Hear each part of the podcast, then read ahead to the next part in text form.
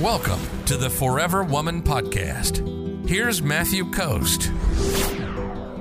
So, how do you get a guy to think about you all the time? How do you create a connection that makes a guy think about you nonstop? I've got three steps to doing this today. I think that you are going to absolutely love this. And so, let's start with a question here. What's the difference between a movie that you never want to see again, a movie that's okay but nothing to tell your friends about, and a movie that is so amazing that you watch it multiple times and you tell all of your friends about it?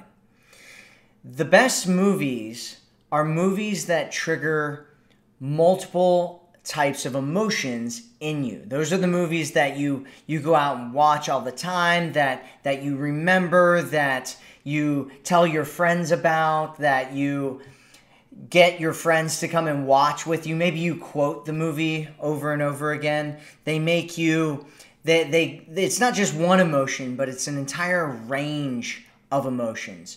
You you laugh, you cry, you feel anticipation, anger, fear, surprise, right? It, it takes you through a range of different emotions. And that is what I call the emotional range principle. So step one is creating the emotional range principle. So think of the movie The Godfather, right? It's It's a movie that is just legendary, and it, it goes through all these kinds of different emotions with anticipation and fear and excitement, and just, you know, there's humor in it. There's all kinds of different things in it, and it just, it triggers all these different emotions in you.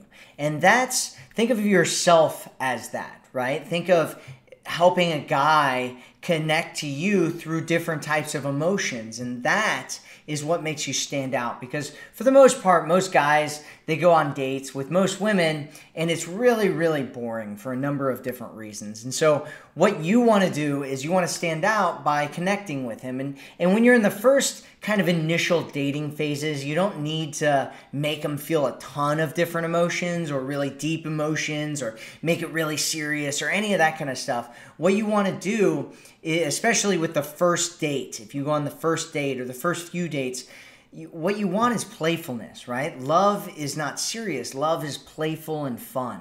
And so you want to start off with playfulness and fun, and then eventually go into some deeper types of emotions as you spend more and more time together. So be the godfather to him. Obviously not literally, of course, but be a bunch of different emotions. So how do you kind of trigger different emotions? There's a few different ways to do it.